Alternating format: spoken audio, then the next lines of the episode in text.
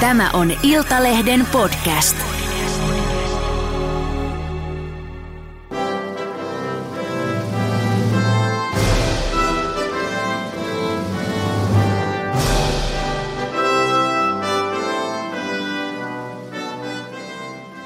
Nähdäänkö Yhdysvalloissa koskaan naista presidenttinä ja miksi Macho Trump vetoaa kansaan?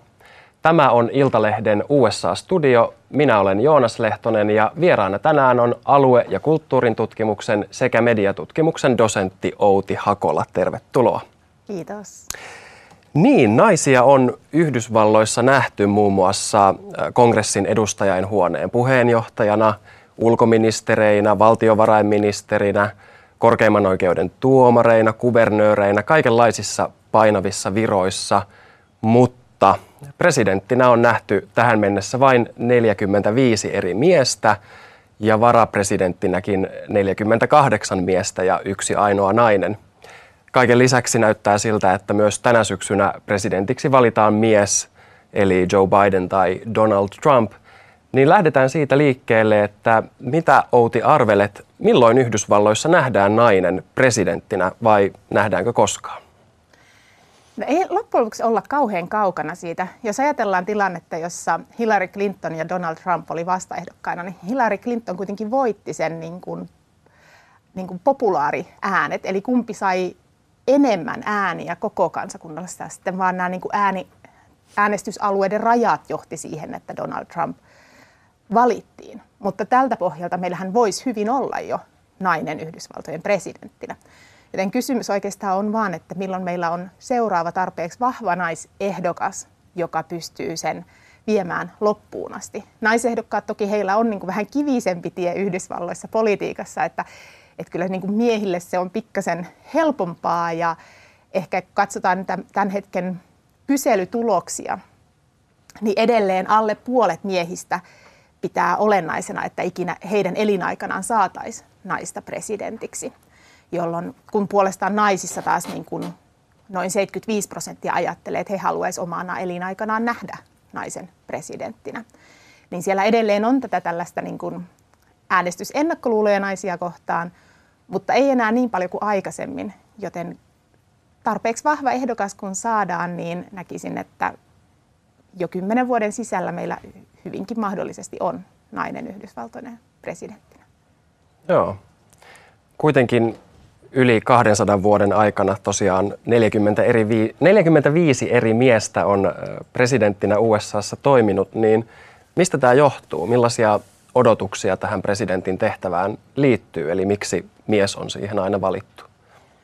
No, tässä on pitkät niin kuin historialliset ja kulttuuriset syyt ylipäänsä siinä, että milloin naisten oli edes mahdollista asettua ehdokkaaksi. Jos ajatellaan Yhdysvalloissa kuitenkin 1900-luvun puolella on saatu naisille edes äänioikeus ja sitä ennen myöskään sitten ei näissä poliittisissa viroissa naisia oikeastaan nähty, jolloin se oleellisempi kysymys on, mitä on tapahtunut 1900-luvun aikana, että ollaan liikuttu siihen suuntaan, että naisilla on ollut mahdollisuus tulla vahvemmin mukaan.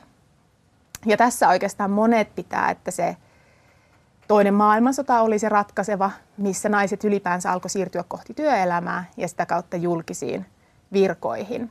Ja tätä kautta sitten he pikkuhiljaa on alkanut. Ja 1990-luku oli se, milloin ajateltiin, että ensimmäistä kertaa tapahtui tämmöinen naisten murtautuminen yhdysvaltalaisiin poliittisiin virkoihin.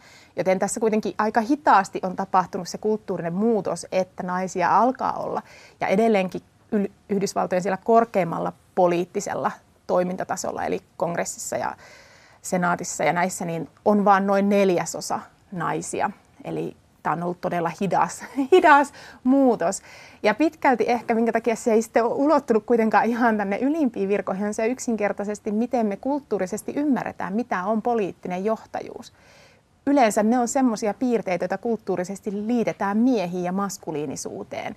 Ja sitten ajatellaan, että jotenkin mies on sopivampi siihen virkaan. Ja tämmöiset kulttuuriset muutokset tapahtuu niin kuin hyvin, hyvin hitaasti, että aletaan mieltämään, että se ei olekaan sukupuoleen liittyvä piirrejohtajuus.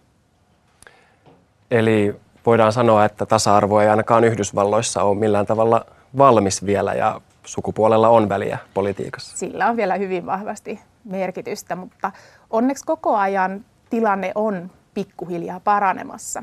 Ja tähän ehkä, niin se ei loppujen lopuksi ole yhtään yllättävää. Me yleensä keskitytään aina siihen, mitä, miltä ne politiikan tilastot näyttää. Mutta isoimpana merkittävänä muutoksena on nähty sitä, miten media uutisoi tästä politiikasta, koska on nähty, että se, miten media kehystää sekä nais- että miespoliitikot, vaikuttaa paljon enemmän siihen, miten ihmiset äänestää, kuin se, mitä siellä politiikan kentällä oikeasti tapahtuu. Ja viimeisen kymmenen vuoden aikana on tapahtunut tosi merkittävä muutos siinä median käsittelyssä.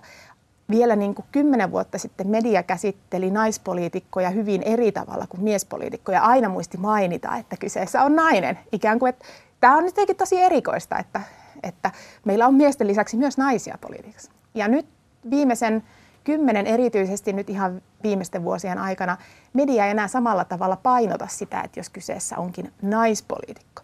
Mikä tarkoittaa, että se ikään kuin on alkanut vähän tasottua ja se tulee siirtymään sieltä sitten myös äänestyskäyttäytymiseen, kun sitä ei enää koko ajan toitoteta. Kiinnittäkää nyt huomiota yleisö tähän, että mm. meillä on myös naisia politiikassa. Niin loppujen lopuksi tämä pieni muutos tulee todennäköisesti seuraavien vuosien aikana näkymään myös äänestyskäyttäytymisessä. Niin, sukupuoli on juuri nyt käynnissä olevassa USAn presidentinvaalissa ajankohtainen aihe sikäli, että republikaanien puolella Donald Trumpilla on enää yksi haastaja esivaaleissa ja hän on nainen, eli entinen kuvernööri ja YK-suurlähettiläs Nikki Haley. Niin äh, miten tässä, näkyykö tässä asetelmassa sukupuoli edelleen jotenkin?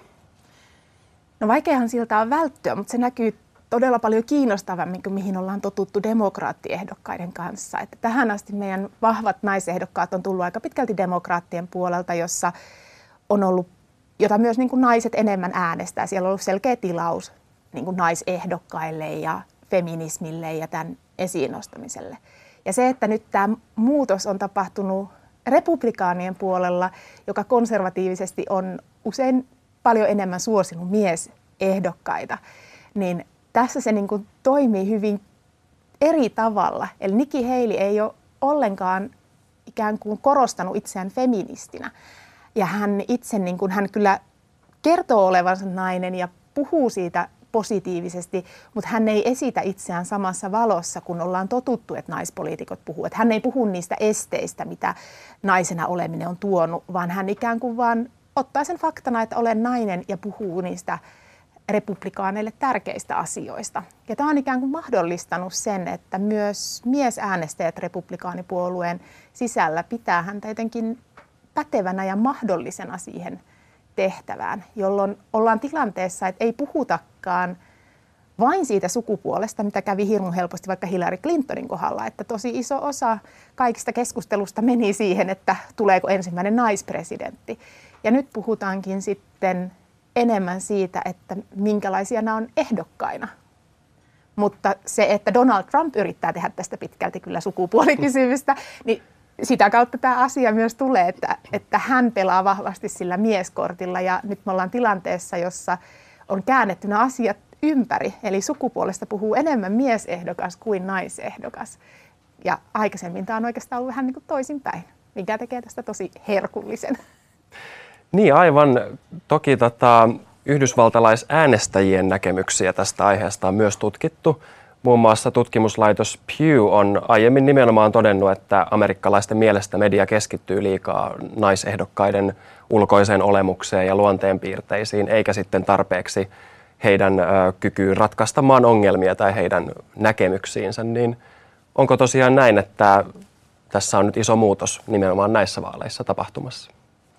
No siltä se näyttäisi. Ihan pari viimeisintä tutkimustulosta on osoittanut, että media ei enää tosiaan ihan samalla tavalla keskity naispoliitikkojen kohdalla tämmöisiin kysymyksiin kuin millaisia he on äiteinä tai millaisia he on kodinhoitajina tai millaisia ää, korkokenkiä he käyttää tai muita, mitkä oli vielä kymmenen vuotta sitten hyvin iso osa, että keskityttiin jotenkin siihen, että miten nainen voi olla poliitikko. Ja nyt sitten pikkuhiljaa on päästy siihen tilanteeseen, että he puhuukin enemmän siitä sisällöistä. Ja ihan huvikseni katsoin, koska Fox News on kuitenkin näiden konservatiivien republikaanien ykkösuutiskanava, niin katselin tässä, että miten he on viime aikoina kirjoittanut Nikki Haleystä ja siellä tosiaan ei keskustella siitä, miltä hän näyttää tai miten hän edustaa naiseutta, vaan enemmän sitä, että miten hän kritisoi Trumpia ja millaisista asioista. Eli keskitytään enemmän siihen, mitkä näiden kahden tämmöiset sisällölliset ja niin kuin keskusteluerot on. Ja se on ollut ihan valtava valtava muutos siihen, mitä oli vielä Hillary Clintonin kohdalla, jos ajatellaan, että nämä on ne kaksi vahvaa ehdokasta, joista nyt viime vuosina tai aikoina on politiikassa tällä tasolla puhuttu, niin, niin siinä suhteessa kyllä näkisin, että kun konservatiivimediakin lähtee mukaan tähän, että puhutaan asioista eikä ulkonäöstä, niin, niin silloin muutos on jo aika syvällä mediakulttuurissa. Puhutaan sitten siitä Donald Trumpista. Häntähän ei varsinaisesti minään tasa-arvon esitaistelijana tunneta. Muun muassa valamiehistö on oikeudessa todennut hänet syylliseksi naisen seksuaaliseen hyväksikäyttöön. Trump on myös julkisuuteen vuotaneilla nauhoilla kerskunut, miten naisia saa kouria ties mistä. Hän on myös viitannut lukuisiin naisiin hyvin halventavilla, alentavilla nimityksillä, muun muassa Nikki Haleyin – ja sitten vielä politiikassaankin edistänyt muun muassa kiristyksiä aborttioikeuteen, niin millainen mies Donald Trump on tai millaista mieskuvaa hän poliitikkona edustaa? No Donald Trump asettuu ehkä hyvin semmoiseen tämänhetkiseen miespopulistien muottiin, jossa hän luo itse itsestään, en tiedä kuinka paljon tässä on strategiaa ja kuinka paljon on hänen omaa luonteenpiirteitään vai kulkeeko näitä tosi hyvin käsi kädessä.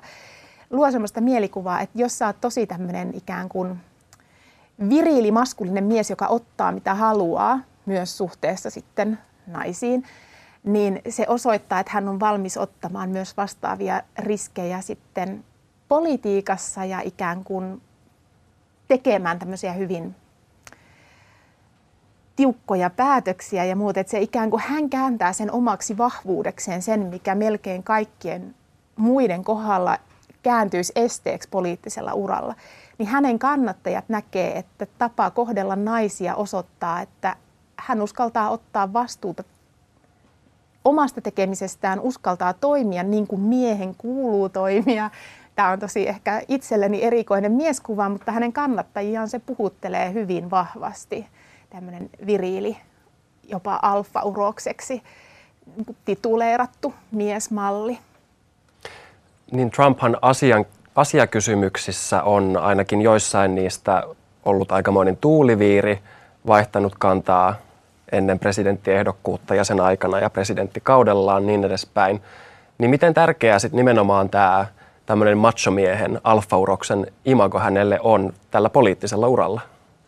Se näyttäytyy, että hänelle tämä identiteettipolitiikka on paljon tärkeämpi kuin asiapolitiikka. Että asiapolitiikka, se aina riippuu just, että millaisella tuulella hän sitten sillä hetkellä on, tai hän usein tulee sanoneeksi ennen kuin häntä on ehkä hän on kuunnellut mitään briefausta, vaan silleen musta tuntuu pohjalta ja sitten niiden kanssa ollaan välillä vähän asiakysymysten kohdalla sit ongelmissa myöhemmin, mutta hän pelaa tosi hyvin tätä identiteettipolitiikkaa, mikä on verrattuna Nikki Haleyyn mielenkiintoista, kun Nikki Haley kieltäytyy lähtemästä tähän identiteettipolitiikkaan, niin tässä ikään kuin nämä heidän roolit muuttuu. Mutta Trump onnistuu tällä identiteettipolitiikallaan puhuttelemaan tiettyä yleisöä Yhdysvalloista ja monet näkeekin, että nimenomaan tämä identiteettipolitiikka on tullut niin merkittäväksi konservatiivien parissa, että sitä sen takia niin kuin hän ikään kuin pystyy pitämään tämän koko puolueen, että on hirmuttavan hankala lähteä Donald Trumpia vastaan tällä hetkellä asettumaan tai esittämään erilaisia mielipiteitä. Ja se ei johdu niinkään niistä asiasisällöistä, vaan siitä juuri, miten hän niin kuin henkilöityy ja miten hän ottaa ne äänestäjänsä osaksi sitä omaa henkilökuvaansa. Mitä ajattelet siitä, että olisiko Donald Trump valittu presidentiksi, jos hän olisi nainen? No, en usko, että hän olisi kovin pitkälle päässyt tällaisella asenteella, jos ajatellaan ihan sitä, että jos ajatellaan Kamala Harista, joka mm. Etenkin siinä vaiheessa, kun Joe Biden valitti ja hänestä tuli varapresidentti, niin monet näki, että nyt hänestä koulitaan sitten mahdollisesti niin seuraajaa sitten, josta olisi tämmöinen niin vahva naisehdokas demokraateille. Niin edelleenkin ihmiset kutsuu häntä toisinaan tällaisella niin kuin Hou-nimellä, eli, eli nähdään, että hän on ikään kuin seksuaalisten palvelujen kautta saattiensa politiikkaan. Ja tämä johtuu yhdestä ainoasta 90-luvun niin lyhyestä tapailusta, joka hänellä oli vanhemman miespoliitikon kanssa. Ja silloin hän ei edes ollut politiikassa, vaan hän oli vielä toimi niin kuin oikeuslaitoksen parissa. Ja kun hän politiikkaan siirtyi tästä eli kymmenen vuotta myöhemmin, niin ihmiset näki, että tämä, tästä niin kuin ajettiin se, että hän ikään kuin jotenkin hyödynsi naiseuttaan ja seksuaalisuuttaan. Aika hidas työ ollut, jos niin kuin kymmenen vuotta on pitänyt odotella työn tuloksia. Niin tässä, että meillä olisi naispoliitikko, joka tälleen ostamalla avoimesti seksipalveluilla ja jäämällä niistä kiinni ja ähm, puhumalla hyvinkin vulgaaristi, niin ehkä niin kuin stand-up-komedian ura olisi mahdollisempi kuin poliittinen ura Yhdysvalloissa. No, jos Trump nyt syksyllä valitaan toiselle kaudelle presidenttinä, niin mitä on luvassa nimenomaan tämän sukupuolten välisen tasa-arvon kannalta? Niin, nämä ennustuskysymykset, aina näitä omia suosikkeja. Todennäköisesti siitä seuraa alkuvaiheessa hieman samaa kuin aikaisemmin, eli siinä tulee semmoinen, niin kuin, että monet sitten naiset lähtee vastustamaan Trumpin politiikkaa ja todennäköisesti nähdään myös ensimmäisissä välivaaleissa sitten ikään kuin sitä heijastusta siihen, että, että ei olla tyytyväisiä tähän. Mutta toisaalta sitten hänellä on se vahva, erityisesti vahva tämmöinen miespuoleinen kannattajakunta, joka todennäköisesti pitää sitä sitten myös tämmöisenä oikeutetuksena tämmöiselle konservatiiviselle ajattelumaailmalle ja kohdistuen paitsi naisiin, niin myös sitten muihin vähemmistöihin.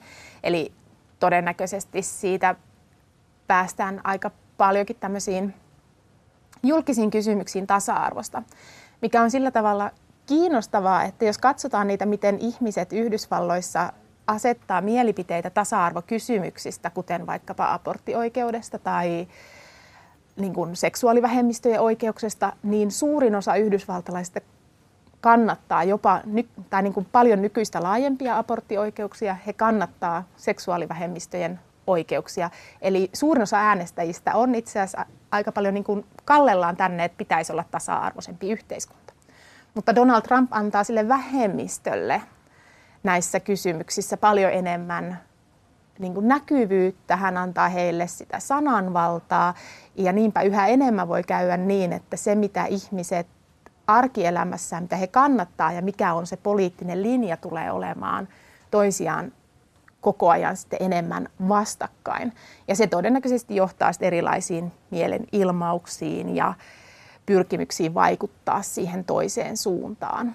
Ja sitä kautta sitten todennäköisesti entistä vahvemmin myös ereytyy niin kuin tietyt sukupolvikysymykset toisistaan, että voidaan nähdä esimerkiksi varmasti syytöksiä vokekulttuurista ja yrityksistä vaikuttaa vaikkapa koulutusmaailmaan, jotta voitaisiin ajaa näitä konservatiivisia arvoja, tai eihän konservatiivinen ja epätasa-arvo ole sama asia, mutta konservatiivien parissa on paljon sellaisia ihmisiä, jotka haluaisi vähentää näitä tasa-arvoon liittyviä mahdollisuuksia.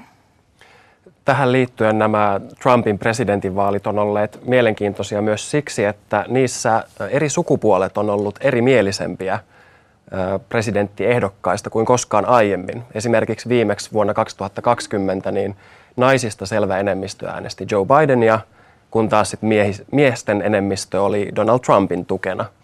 Niin onko tässä käymässä niin, että republikaaneista on tulossa miesten puolue ja demokraateista naisten puolue?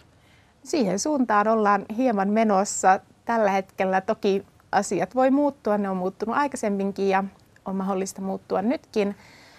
Mutta jotkut on niin politiikan tutkijat Yhdysvalloissa ollut kiinnostuneesti huolissaan jopa perheiden syntymisestä, koska on ajateltu, että etenkin tämmöisten nuorten niin kuin alle 30-vuotiaiden parissa nämä niin kuin mies- ja naisäänestäjien tiet on eriytynyt toisistaan vahvemmin kuin ikinä aikaisemmin siinä sukupolvessa. Ja ne on huolissaan siitä, että pystytäänkö esimerkiksi löytämään enää parisuhteita, kun ollaan niin eri päissä sitä arvokenttää. Ja tämä on aiheuttanut aika paljon myös paitsi poliittisia kysymyksiä, niin myös sosiaalisia kysymyksiä.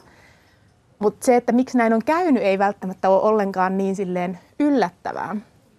Jos ajatellaan sitä, että niin kuin vaikka sadan vuoden taakse, niin silloin naiset oli enemmän konservatiivia ja republikaanipuolue houkutteli paljon enemmän naisäänestäjiä, koska naiset oli vielä enemmän kotona ja konin piirissä ja uskonnolliset kysymykset, tämmöiset oli niin kuin tärkeitä.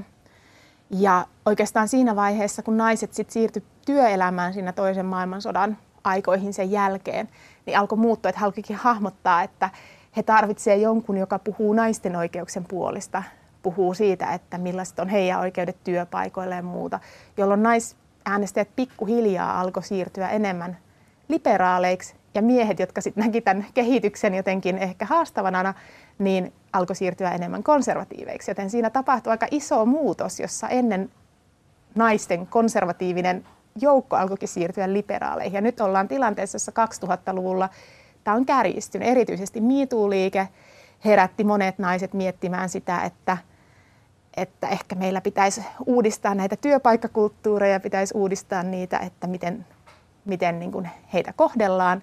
Ja tästä sitten, tämän oli nimenomaan Trumpin johdolla nähtiin voke-kulttuurina jonain, ja tietysti voidaan nähdä, että Trump ei muutenkaan ihmisenä varmaan MeToo-liikkeen suurin kannattaja ole, johtuen ihan hänen omasta taustastaan, niin, niin sitten ikään kuin siinä tapahtui iso eroaminen, koska se MeToo oli niin kuitenkin todella merkittävä naisille kokemuksena.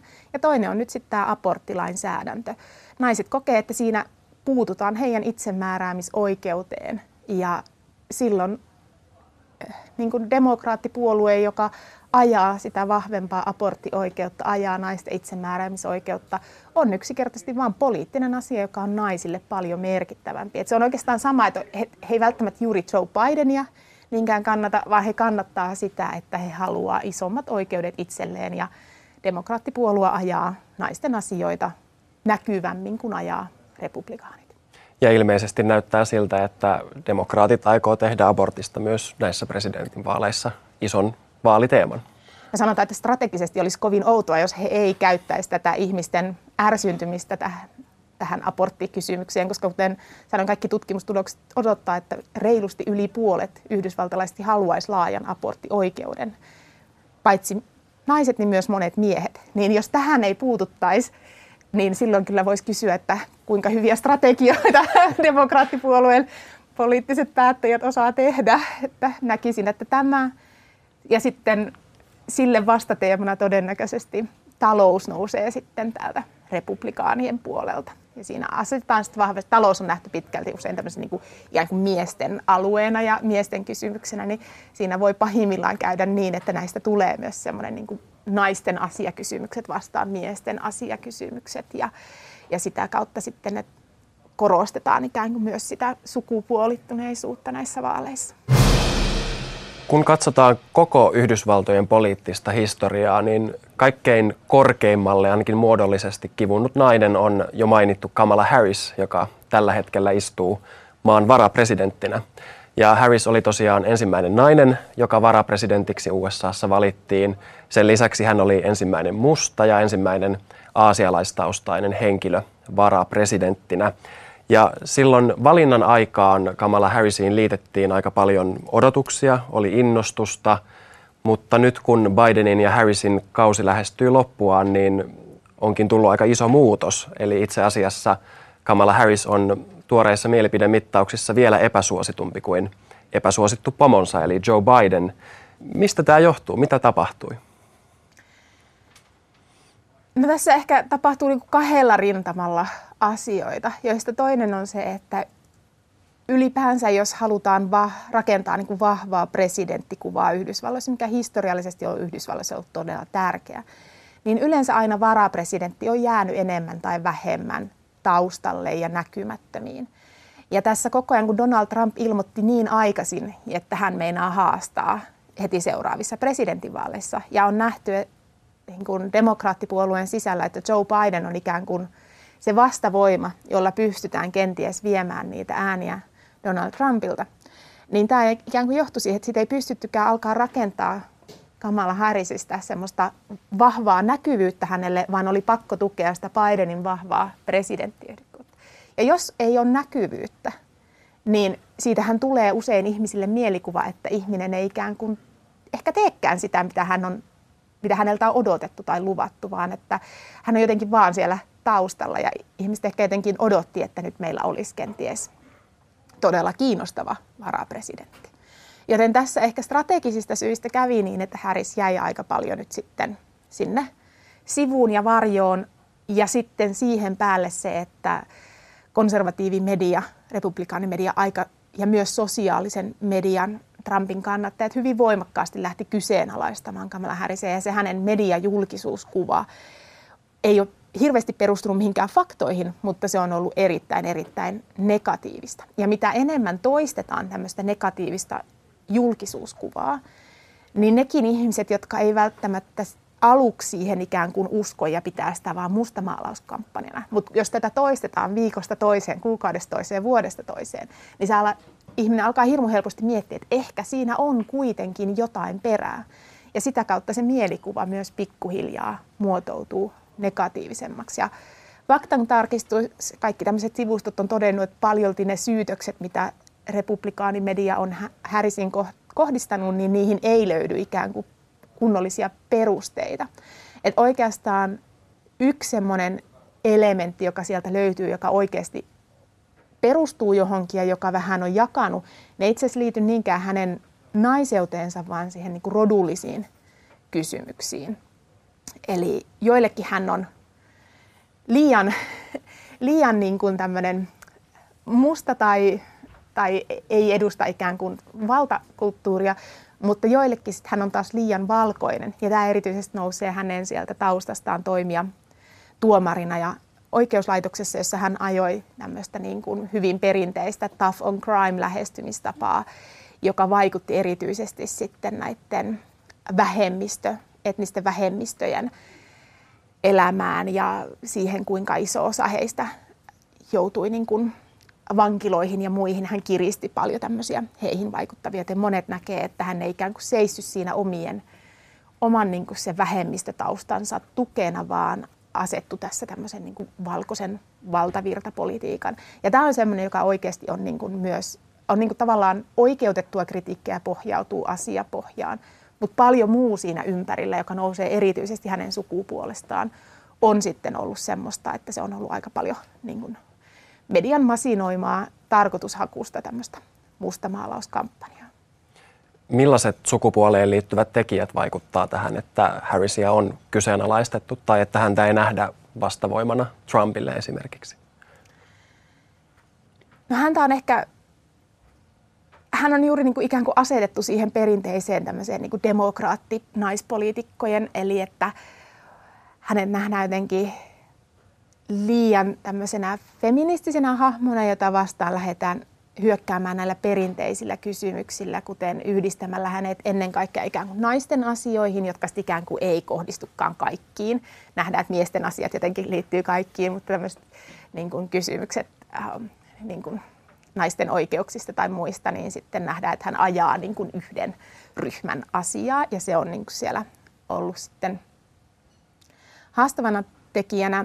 Mutta sitten myös esimerkiksi just se, että hänestä on lähetty luomaan tämmöistä kuvaa jotenkin ähm, seksuaalisesti, moraalisesti kyseenalaisena, joka ei perustu minkäänlaiseen muuhun muuta kuin, että sillä on hirmu helppo hyökätä naista vastaan ja kyseenalaistaa sitä asiapolitiikkaa viemällä se keskustelu sukupuolen ja seksuaalisuuden kentälle. Ja etenkin sosiaalinen media on tässä puolessa kunnostautunut silleen olan takaa ikään kuin luomaan hänestä tämmöistä kevytkenkäistä naispoliitikkokuvaa. Yksi sana tai arvio, joka Kamala Harrisiin toistuvasti liitetään, on tämä not likable, eli että hän ei ole jollain tavalla pidettävä henkilö. Ja sama sanahan toistui silloin vuonna 2016, kun Hillary Clinton oli ehdolla presidentiksi, niin Miten, miten tämä pidettävyyden arviointi, miten sukupuolittunut asia se on? Se oikeastaan, se nousee tämmöisistä hyvin vanhoista kulttuurisista perinteistä, jotka liittyy siihen, että miesjohtajuus, nähdään, että miehen pitä, että niin johtajan pitää olla jotenkin voimakas ja äh, niin kuin vahva. Ja nämä liitetään paljon enemmän usein miehiin luontaisena. Ja sitten kun meille tulee naispoliitikkoja, niin se, että he ottaa sen vahvan ja roolin ja tämmöisen, minulla on voimakkaita näkemyksiä, niin se, sitä ei tulkitakaan enää usein positiivisena asiana, vaan se nähdään sellaisena aggressiivisuutena. Että sä tunkeudut tälle kentälle ja ryhdyt aggressiivisesti tekemään. Ja Kamala Harris on nimenomaan nähty tämmöisenä, että hän, ja se nousee just sieltä tough on crime-kysymyksistä, esimerkiksi hän liian aggressiivisesti yrittää jotenkin todistaa olevansa jotain. Ja silloin sitä ei koeta tämmöisenä, niin kuin Trumpin kohdalla se koetaan, että hän on jotenkin autenttisesti vahva. Hän on vähän niin kuin oudolla tavalla ilmaisee sitä, mutta ainakin hän on autenttisesti sitä, mitä hän on. Ja Kamala Harrisin kohdalla häntä on myös niin väitetty, että hän on hyvin niin kuin epäautenttinen. Ja siitä tulee sitten tämä unlikable. Eli jos sä koet, että toinen on aggressiivinen ajakseen omia tarkoitusperiään, ei niin kuin ajakseen jotenkin sitä asiaa tai tai että se ei kuulu hänelle luonnostaan, vaan jotenkin teeskentelee, niin siitä sitten syntyy hirmu helposti se, että aletaan arvioimaan. Hän, hänestä on arvioitu kaikkea niin kuin naurutyylistä lähtien, että kuinka epämiellyttävää se on. Ja nämä oikeastaan tulee siitä, että kun tuot vahvasti itseäsi esille julkisella areenalla, niin hirmu helposti altistaa itsensä tälle kritiikille. Ja näin sitten on juurikin Clintonin ja Harrisin kohdalla käynyt. Ja tässä suhteessa Nikki Haley on todella kiinnostava, koska republikaanien parissa niin jopa todella merkittävä osa miehistä pitää häntä likeable. Eli hän ei ole niin kuin ajautunut vielä ainakaan siihen äh, tähän tämmöiseen niin kuin epäautenttisen kategoriaan. Kysytään vielä tuosta Hillary Clintonista sama asia kuin Donald Trumpista, että olisiko Hillary Clinton valittu presidentiksi, jos hän olisi mies? Hänet olisi todennäköisesti valittu jo paljon aiemmin presidentiksi, jos hän olisi mies. Että monessa suhteessa voidaan ajatella, että hän oli vähintään yhtä vahva poliitikko kuin hänen miehensä, mutta silloin kun Bill Clinton ähm, valittiin presidentiksi, niin ehkä aika ei ollut vielä kypsä naisehdokkaalle, mutta todennäköisesti jos Hillary Clinton, hänen niin kuin se poliittinen kokemus, kaikki ne virat, missä hän on ollut, tapa, myös ne niin kuin asiat, joita hän ajo, ne oli hyvin paljon semmoisia, mitkä puhuttelee kyllä yhdysvaltalaisia äänestäjiä. Hänen kohdallaan ehkä sitten nimenomaan tämä sukupuoli oli niin merkittävä tekijä, että se sitten hänen uransa vaikutti vahvasti. No loppuun on vielä syytä mainita, että tasa-arvoon ja USA-politiikkaan liittyen on olemassa myös hyviä uutisia. Yksi niistä on se, että tällä hetkellä USAn kongressissa ja kuvernööreinä eli osavaltioiden johtajina palvelee ennätysmäärä naisia. Kuten tuossa alussa viittasit, niin kongressissa tällä hetkellä reilut 28 prosenttia – edustajista on naisia ja kuvernööreistä 24 prosenttia. Kuitenkin näähän on selvästi alle kolmanneksen USAn kansasta, niin miksi naiset ei hakeudu tai sitten pääse poliittisiin virkoihin Yhdysvalloissa? Tähän on ollut kysymys, joka on kiinnostanut politiikan tutkijoita Yhdysvalloissa ihan hirvittävästi. Ja kun katsotaan sitä, että miten naiset on hakeutunut politiikkaan, miten he on sitten, kun he on lähtenyt sinne, ajanut kampanjaansa, miten he on menestynyt niissä poliittisissa viroissaan, niin suurin osa on menestynyt keski, keskimääräisesti paljon paremmin kuin miehet. Eli että sinällään se, miten he todistaa sitten toimillaan, niin ei suinkaan tarkoita sitä, etteikö he pärjäisi siellä. Mutta että tavallaan sitä puolta ei ole nähty ongelmana, mutta se, että miten saadaan naisia politiikkaan, on ikään kuin siellä tapahtuu semmoinen iso, iso pullonkaula ja siihen on etsitty syitä paristakin ähm, tekijästä. Toinen on se, että naisia ei hirveästi kannusteta politiikkaan. Ja monet sanoivat, että suurin osa tästä kannustuksesta pitäisi tutkimusten mukaan tapahtua kotona. Eli että ikään kuin etenkin isät, jos isä kannustaa niin kuin tyttöjään politiikkaan, he on paljon valmiimpia lähtemään. Ja jos kotona taas kerrotaan niin kuin asenne on se, että se on ikään kuin miesten alue, niin sitä kautta ei myöskään sitten kannusteta sinne puolelle ollenkaan. Eli ikään kuin perhearvoista lähtee jo se, miten että naiset ei välttämättä edes halua tai näe sitä niin kuin itselleen mahdollisena.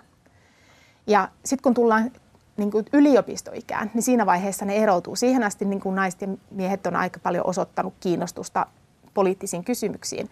Mutta sitten jos kysytään yliopisto-opiskelijoilta, niin suurin osa naisista vastaa, että he näe, että heillä olisi mahdollisuuksia politiikassa. Eli siihen mennessä he on niin sisältänyt sen oletuksen, että, että suhun tullaan kohdistamaan ennakkoluuloja. Naiselta politiikassa vaaditaan enemmän kuin mieheltä ja sun pitää lähteä siihen vaan, jos sä oot aivan varma, että sä voit voittaa. Että et lähde silleen, kun monet miesehdokkaat lähtee, no kokeillaan, tämähän, on, tämähän on kiinnostava asia. Et miehiä myös kannustetaan se, että me tarvitaan miesehdokkaita ja katsotaan kuka teistä sitten pärjää ja muuta.